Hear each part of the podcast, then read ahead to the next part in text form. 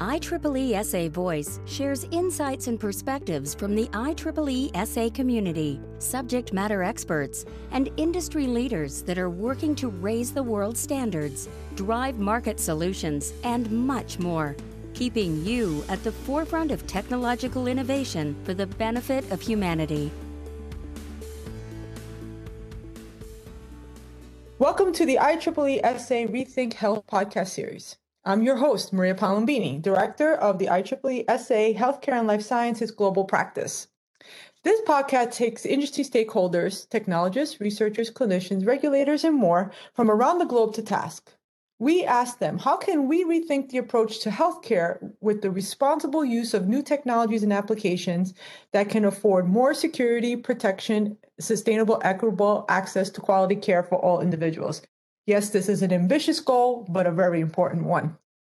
We have previous seasons of our podcast series. You can find them on IEEESA.io/health podcast, or you can use your favorite podcast player, Apple, Podbean, Spotify, and more to find us. So here we are with season 3, AI for Good Medicine, which brings a suite of multidisciplinary experts from around the globe to provide insights as to how do we envision artificial intelligence, machine learning, or any other deep learning technology delivering good medicine for all? We all want good medicine, but at what price? Essentially in terms of trust and validation in its use. As healthcare industry stakeholders, we're not looking for the next frontier of medicine if it's not pragmatic, responsible, and can be equitably valuable to all. In this season, we go directly to the technologists, the clinicians, and the researchers, the ethicists, and ask them about these deep learning technologies.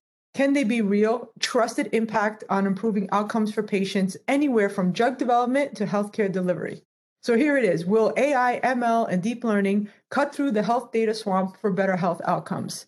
So just a small disclaimer before we begin. IEEE does not endorse or financially support any of the products or services discussed in our podcast at any time. We're here to interview the experts based on their innovations and the experience in the field. It is my pleasure to welcome Dave DiCaprio, co-founder and CTO of Closed Loop AI, to our conversation. Welcome, Dave. Thanks. Great. So we're getting into a conversation about a better understanding of explainable AI and how to better close the healthcare gap. Closed Loop AI lives by a mission to improve health and transform care with data science and AI. They are a winner of many different innovations awards, and most notably in 2021, they won the $1.6 million grant from the Centers for Medicare and Medicaid Services, Artificial Intelligence Health Outcomes Challenge, one of the largest healthcare-focused AI challenges in history. They beat out some hefty competition, and we're going to get to it into the core of the interview.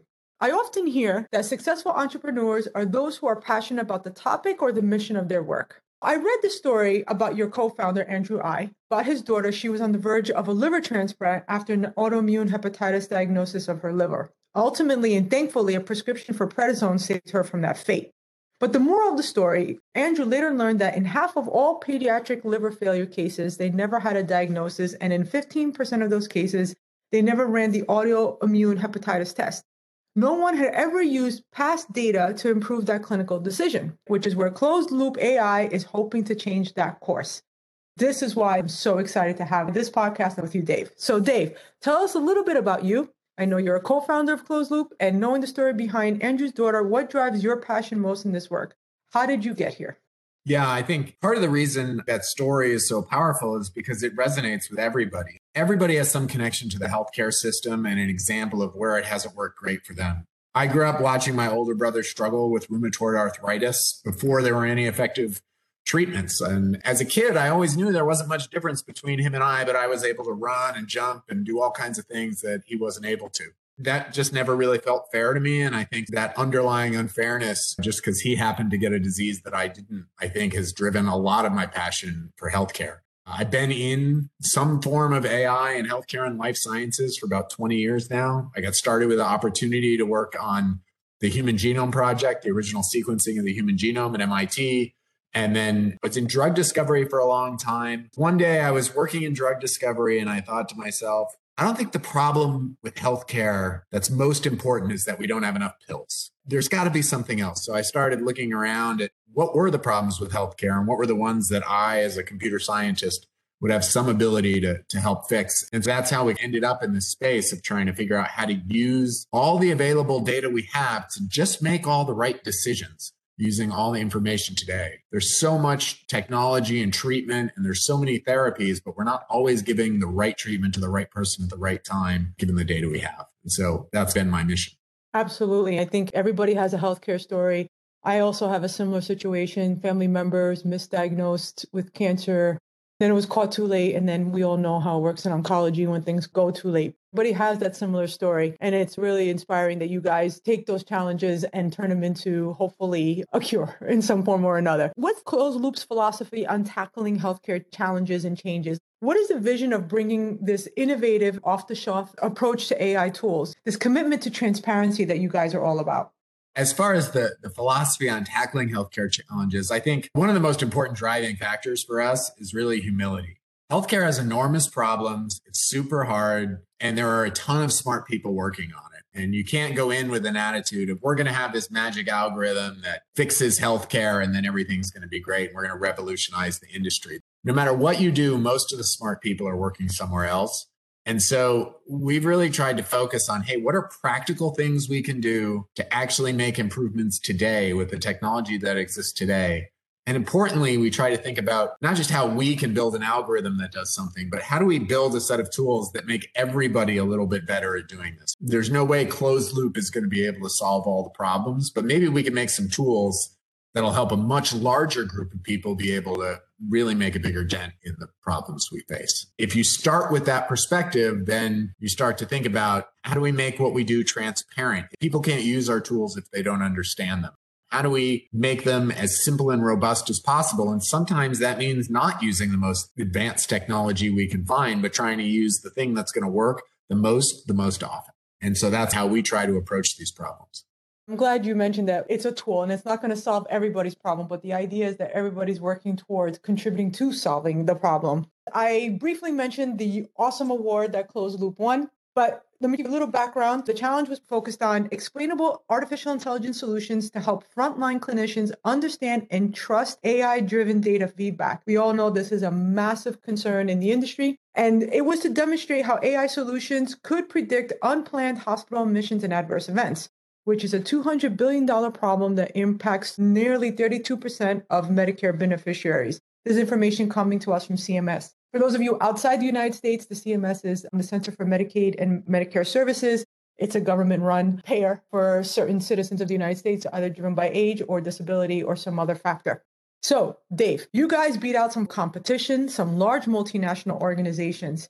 Can you tell us what made Closed Loop's patient health forecast stand out among the competition? Where did it excel most to meet or exceed that tough judges panel expectations? This is always a fun one to answer. There's a lot that goes into winning a challenge like this. I think the most important thing is you have to believe you can. When we submitted the application, there were 300 plus teams, IBM Watson, the Mayo Clinic, the Cleveland Clinic participating. It's a lot of hard work. And the first thing is you got to believe that you can actually win. So you're willing to put in all the effort it takes to win. Second, one of the things that I told the team throughout the contest was the overall quality of our submission, it's going to be dictated by the dumbest mistake we make. I think one of the things that really distinguished our solution was not having any weak spots. There were three parts of the contest: accuracy, explainability, and fairness. And we pushed really hard in all three of those areas and tried to make it so that every element of the solution reinforced every other element. And we didn't have any spot where we felt like the solution was weak or we weren't doing something that somebody else would have thought to do and could have seen. On the patient health forecast in particular, this was a user interface to explain the predictions and help drive further clinical interventions. As a software company, we approached it as a software user interface. It was a particularly important one that shows predictions of people's future health, but the same qualities of user testing, user research, doing lots of incremental iterations. We did like 17 different iterations of that patient health forecast, every time getting more and more feedback on it. What did people like? What did they understand? What did they not understand? And it changed a ton from the beginning of what we thought would be valuable to what people actually found valuable. And so many things approaching it with just a discipline and a process and being willing to put in the work on all those iterations, I think ultimately made something that stood out against the competition. We're going to get now into the next part about exactly how this sort of project went on, but I think it's just amazing, the approach. So Closed Loop is based in Austin, Texas. Unfortunately, like in major metro areas, we see there's always a disproportionate rate of disease, such as cancer, diabetes, and even COVID-19 amongst people of color. These are often marginalized communities that don't have access to healthcare. So I know that Dr. Jim Walton, president and CEO of Genesis Physicians Group in Dallas, who reached out to you guys to help them sift through this social and clinical data of 30,000 Medicaid patients to identify who would be the most risk of getting ill and would have the most significant outcomes as it relates to COVID-19. You get this request, right? You get this opportunity. What are some of the considerations when you first looked at this project and said, okay, we have all this data, how are we going to validate the findings? I'm sure you guys were like, wow, this is a great opportunity, but there's a lot here to go through. This was a fascinating project. I think one of the really interesting things about it is a consideration that happens in nearly every project we have, which is trying to make sure that you're building an AI-based predictive model, but that it actually maps to some use in the real world and some actionable decision or intervention that can occur. I'll explain why that was particularly important in this case. First, there's a lot when you approach a project like this that you have to understand about just good hygiene, essentially, in building a predictive model, making sure you're doing appropriate historical backtests, you've got representative populations, you're checking that the model is performing well across all different groups, it's not biased towards one or another. Those are a bunch of checks that you need to just understand and do, and we consider those kind of table stakes for operating in this space. The good thing is most of that stuff is well documented, and if you just follow data science best practices, you can kind of get there. Where this project got interesting was that what was going to happen with these predictions, people who worked for Dr. Walton were social workers. This was not doctors that these predictions were going to. These were social workers who were going to be able to reach out and help people overcome some of the barriers they might have to treatment. Because these predictions were going to social workers, the kinds of interventions they could do were more around the social determinants of health than the clinical aspects of it. So these weren't people who were going to be prescribing new drugs or ordering tests or giving treatments, but they were somebody who could arrange childcare or transportation or get somebody into a community-based program or enroll them with a community food bank. They were having problems getting meals. So when we looked at what was available to those people, it turned out that what they really needed to know was who was the most likely to have these problematic outcomes, where that outcome could be improved by addressing some social factor or something else that a social worker could get to. And so when we built that model, we actually didn't include every single piece of clinical information we had available, but we focused a lot on including all of the social determinants information so that when we gave those predictions back, each prediction came with some identification of what were the social determinants that were likely modifiable for this person that could actually improve it. There's a big difference between just predicting something and saying, hey, here is something that you can actually go do with it. That's one of the fascinating things of this project is it wasn't about putting this thing in front of a doctor. It was about putting it in front of a social worker and seeing what they could do. And that actually affected the model that we built. Wow, that's a fascinating approach. Usually, we always think about the physical, right, the clinical side of health, but there are so many social determinants that are barriers, right, to getting, like you said, can't afford or they have childcare or whatever issues. Another way of looking at the problem. And obviously, the data with it was probably just an awesome finding.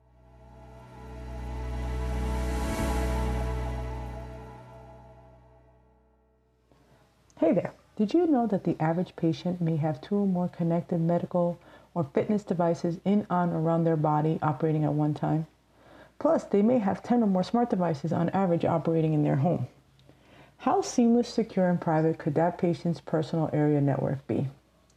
IEEE SA's WAMI program, Wearables and Medical IoT, Interoperability and Intelligence, has a global community of experts collaborating and incubating solutions for these exact type of challenges. If you want to join in or learn more, visit IEEESA.io/WAMI, WAMII. Also, while on the website, check out the WAMI Virtual Talk Series. Free access to more than 30 sessions on demand, plus our regular live broadcasts. Just visit IEEESA.io/WAMI for all the details.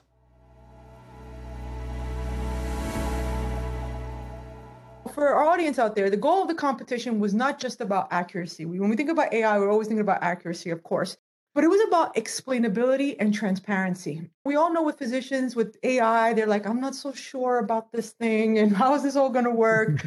What made closed loop software explainable to physicians who are not technologists, but they need to use it for better clinical decision-making? What exactly does it even mean to be explainable AI? I can tell you what it means for us. I don't want to get in a debate with anybody about what explainable AI means for everyone and what the official definition is, but I can tell you what it means for us. For us, that's providing with every prediction that we make, the reasons why. The system doesn't just put out a number that says, I think you have a 92% risk of going to the hospital in the next 6 months. It says, I think you have a 92% risk of going to the hospital. And the baseline risk for somebody at your age with your overall conditions would be 65%. And that difference is because of the following specific things I've seen about you. And by I've seen, I'm anthropomorphizing the algorithm a little bit, but each prediction comes with, hey, I've noticed you were at the emergency room visits recently. You were in the hospital. You've had an increase in utilization. Your drugs have changed recently. You had a change in prescriptions, and that's often associated with complications when somebody gets on a new drug. Or maybe you stopped taking one of your medications, and we've seen that in your refill record. There are all these individual items that can come up that affect it. And when you show the prediction along with those reasons why, that provides explainability. Now, what you don't have to do is try to explain all the details of how the entire algorithm works and all the math behind it. Clinicians don't generally care about that. What they do care about is seeing, here's what the prediction is, here's what the baseline for somebody like that would look like, and here's the reasons why this person is a little bit different, or here's what's special about them.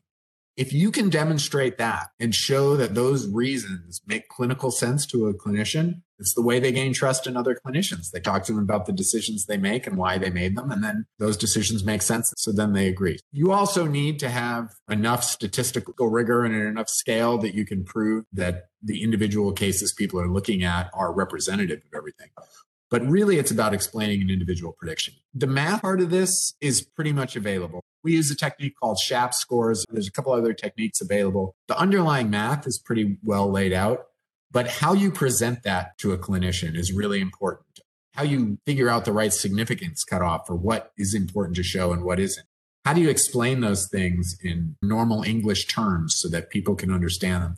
That's a lot of what we build around the underlying predictions to make these things actually comprehensible so that people can understand the individual predictions. The interesting thing about explainability is once you start using it, you realize how incredibly valuable it is for not just the explainability piece, but everything about what you're doing. When the models come up with a top factor and a top reason why that doesn't make any sense, it's just a great trigger that something has gone wrong in the data. Something is up with the validation of this model. If the model suddenly says that, oh, nobody's been taking their prescriptions for the past 2 months, well, maybe we're not getting the right prescription data anymore. And we can see that kind of stuff and it pops right out in the models. That's how we approach explainability. I think there's other approaches that different people have made. And I think we're all just trying to figure out what's the right way to do it. It makes sense. We always hear people say, if you don't understand something, you tend not to trust it. I think that the explainability from that point of view, if a doctor can understand the points of reference, how it got there, then it all comes together. So I think that's definitely an interesting and valuable approach, especially for overcoming that barrier of trust when it comes to physicians from that point of view. Interestingly, trust, it comes up again, of course, with AI. We see that AI for healthcare tends to trend towards this proprietary algorithm to solve whatever issue in the healthcare domain they're designed for. But this sort of proprietary kind of seems to further fuel the distrust amongst physicians who are really concerned that these tools may not account for all patients equally in their patient pool. So this question of bias and how these things are arriving at these decisions. My question to you is, how does closed loop mitigate those concerns for this potential bias by giving tools to health systems to build their own algorithms, obviously with the understanding that they might have the tech team to support that kind of effort? This is definitely something we see. We talk to several of the bigger companies and they always want to have this model store where you can come in and just pull algorithms off the shelf and then deploy them in your environment. I couldn't disagree more with that approach. Maybe at some point in the future, it might be feasible, but I think if you look at the state of the technology today and the state of the data today in modern healthcare organizations, We are not at the point where you can make an algorithm or a model in one place and then apply it everywhere. If you have a proprietary algorithm that works off a very fixed data set, like an MRI machine that has a built-in algorithm to predict some aspect of maybe ejection fraction for a heart MRI, that can work very well because the data is constrained. But once you start looking at people's wider medical records and longitudinal data and integrating many different data sources across healthcare organizations, what you end up with is that so much of the variability of the system is in each company's individual data layout. And so the idea that you could somehow take one algorithm and apply it in all those things and be able to validate that at all doesn't make any sense. You have to validate the actual system that's running, which includes all of that data. And so our approach is very much to how do we very quickly go into an organization, take the data they have available, build and vet a model on their data so we can actually get their historical data and do historical back tests and validation on their data with their population. And then explain how those models work so that the people who are involved get a sense that this is not just going to work in the abstract. They know that this is going to work on my population. It is then possible to get that kind of trust. I don't ever want to say it's easy to get trust of clinicians, and it shouldn't be. It should be a high bar to get, but it should be possible if you can show them that it's going to work in their entire system. Absolutely. Physicians have to earn patients' trust. So I think when we look at the chain, that's pretty much the way it will go for sure. I like to ask this question of all my guests, think fast type question. So here it is. When I mention AI for good medicine, what's the first thing that comes to mind and why? I guess I'd say health disparities, the difference in healthcare outcomes, particularly in the US, based on a variety of factors, race, socioeconomic status, gender. There are massive disparities in the outcomes that people have that are not dictated by biology. They're dictated by societal differences. And these are a huge problem. If you look at the problem of health disparities, socioeconomic status, nearly every model we build, if you include socioeconomic status as a factor, it comes up as significant. So it is always important for nearly every outcome that we look at. This is a really big problem. It's something where it requires an active fix. If you just use AI and machine learning to build systems and don't think about actively reducing health disparities, what you're going to do is embed those disparities in the systems that you build.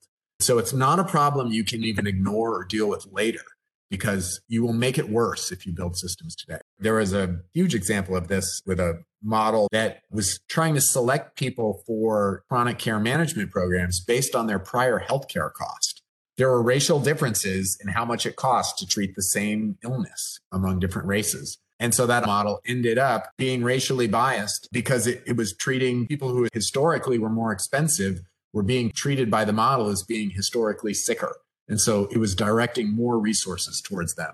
And so it was an example of a model embedding a past inequity into the future. For me, it's a question of AI for good. You have to be on one side or the other of that argument. If you're not building for bias and fairness into the models you're building today, that means you're building models that reinforce inequities. The final reason that this comes up to me is that overall, it's sort of a win-win-win for society when you address these. Medicare in the US takes care of everybody over 65. And so the healthier we can keep people and the healthier we can keep the population, the better off society is as we go forward. Because in the end, when people hit 65, Medicare ends up bearing the brunt of those costs. And Medicare means the federal government. The federal government means everybody in the United States who's paying taxes. So ultimately, trying to reduce these disparities is very important for not just the health of the people who are being affected, but really also the overall competitiveness and healthiness of the country as a whole. Absolutely. We want to focus on aging healthy. As we all know, the aging population is the fastest growing segment, and it's going to outpace the younger generation. And it's not just about them living longer, it's them living long or healthy. So I totally agree. It's really important. I wish I would have had you on the first episode of this season. We had a debate on whether AI could help address the issues of healthcare inequity, or some have argued that AI actually makes that gap even wider. The guest that I had agreed with what you were saying, that AI has this opportunity to better address it, but we have seen this debate and it keeps going on. Definitely appreciate your insight on that one for sure. Absolutely. It does have the potential to make things better or worse. It's all in how we use it. Almost into our segue about ethics. Ethics means many different things to many different people. Here we're talking about in the form of validated and responsible use. in the use of AI and/or machine learning for healthcare. Given your work in various healthcare use cases, what would you like the global healthcare community to know about these types of applications that perhaps they may not be aware or misled when it comes to truly and potentially improving the patient's health outcomes? I think one of the first things for people to realize is that fairness is not a math problem. When you build a model, there's certain checks you can do to make sure that the model isn't inherently biased towards one protected group or another. And those are important and straightforward things that you should do. But don't take that to the extent of believing that there's a simple report you can run on your model and it comes back with a big green fair check mark or a red not fair X on it. Anybody who's trying to simplify these issues that much and tell you there's just something you can run to tell you if your model is fair or not, those people are trying to sell you something. It's a complicated issue. Fairness is, again, you can't just look at the algorithm. You have to look at the way that model is being used. And as an example, you can look at something like racial differences in use of the emergency department. You can go see that different racial groups use the emergency department more or less. It's unfair to use that information to decide how much you're going to charge people for health insurance. That's actually illegal. And we say you can't use somebody's race to do that. However, if you're trying to decide which people you should outreach to help them, you have an education program about proper use of the healthcare system and when you should go to a primary care provider and when you should go to an emergency department, you really want to target that towards the right group of people. And so then it may make sense to use that same information for a different purpose. And so fairness, that one model that uses this piece of information may be fair when used to determine who you should be educating about proper use of the health system, and not fair when you're using to decide health insurance costs. And so you can't look at fairness independent of the application of the model. I think that's probably the first thing that I'd like people to know. And that applies to everything, not just healthcare. Mm-hmm.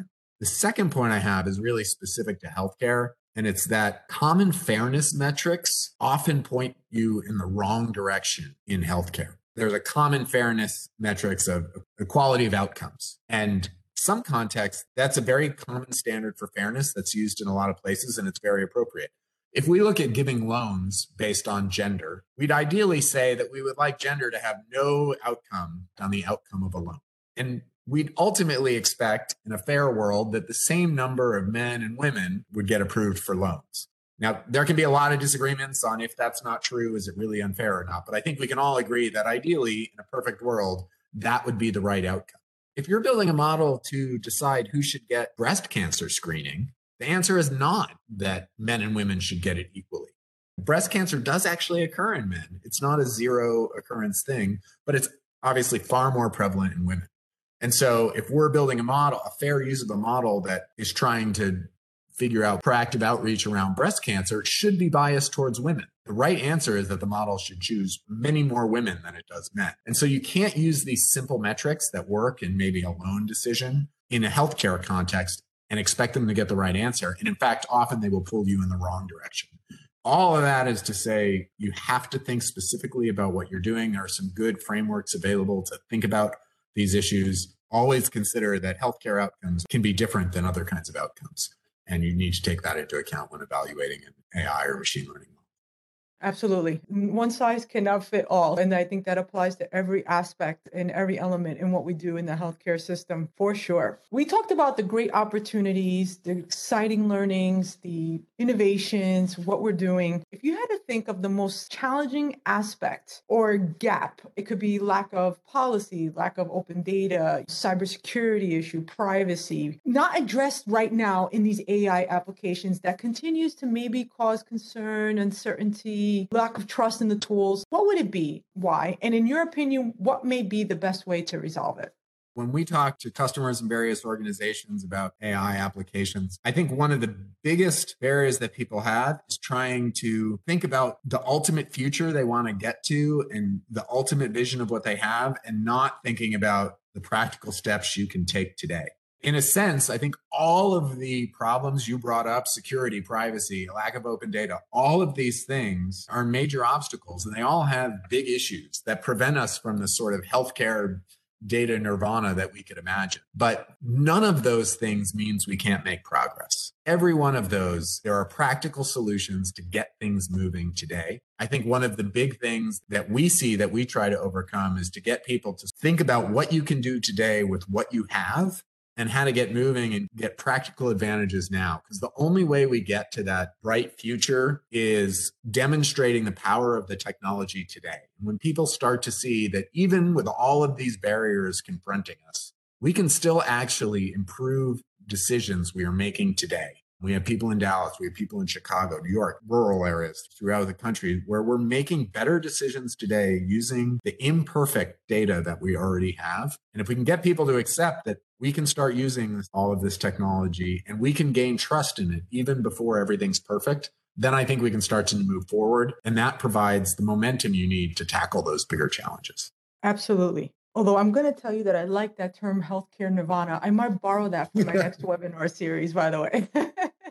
Dave, you shared with us so many great insights. I will tell you that my favorite quote is, fairness is not a math problem. I might put that on my wall at work. But any final thoughts that you would like to share with our audience? We have many technologists here at the IEEE and beyond our walls who may be already participating in this area of tech in the healthcare domain or thinking about going into it. Any calls to action or things to think about that you would like to impart with them?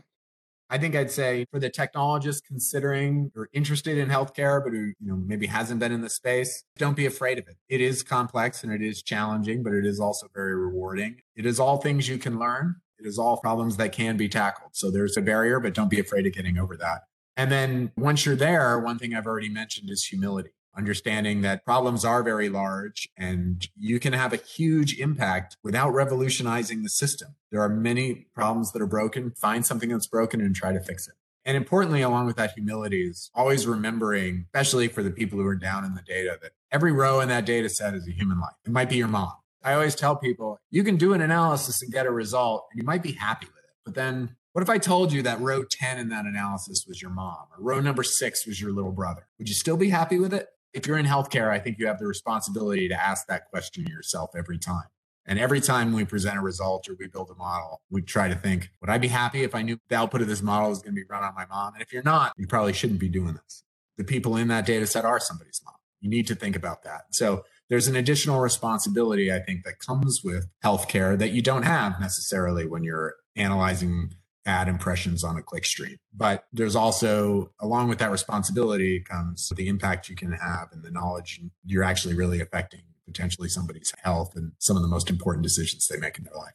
Very well said. I think that you just really humanized what you guys are doing with tech. It could be my mom, my best friend, my sister, my brother. And sometimes that gets lost, but I think you just brought it back down to earth. I want to really thank you for joining me today and having this awesome, great conversation. It's really been a delight. So thank you so much for joining me. Thanks, Maria. It's been wonderful for me. For all of you out there, if you want to learn more about Closed Loop, visit Closedloop, CLOSEDLOOP.ai. And you can see the awesome work that they're doing in different areas of applications and their next steps moving forward and what they're embarking on. Many of the concepts we had in this conversation with Dave are addressed in various activities throughout our healthcare life science practice here. Our mission of the practice is a lot what Dave referenced today. It's really looking at how we can support innovation, enable privacy, security, and equitable, sustainable access to quality care for all individuals. We have projects and initiatives such as WAMI, Wearables and Medical IoT Interoperability Intelligence, Transforming the Telehealth Paradigm, Decentralized Clinical Trials, Ethical Assurance of Data-Driven Technologies for Mental Health Care, and Robotics for the Aging Healthy and Assisted Living. These are all activities, people from all over the globe, experts working together, developing standards, identifying situations and challenges. So if you're interested and you want to learn more about these activities, they're all open and free to participate. And you can visit IEESA.io/HLS for the healthcare life science practice. If you enjoyed this podcast and you find the things that you heard today really interesting and you want to share them with your peers and colleagues, please do so. This is the way we get the information out to the domain, letting them know about the great ideas and all the opportunities and challenges with using these technologies in healthcare. Be sure to use hashtag IEEE IEEHLS or tag us on Twitter at IEESA or on LinkedIn, IEEE Standards Association when sharing the podcast. I want to do a special thanks to you, the audience, for listening in today and continue to stay well. Until next time. On behalf of IEEE Standards Association and IEEE SA Voice, thank you for joining us today. For more information, please visit standards.ieee.org. We hope you'll join us again soon.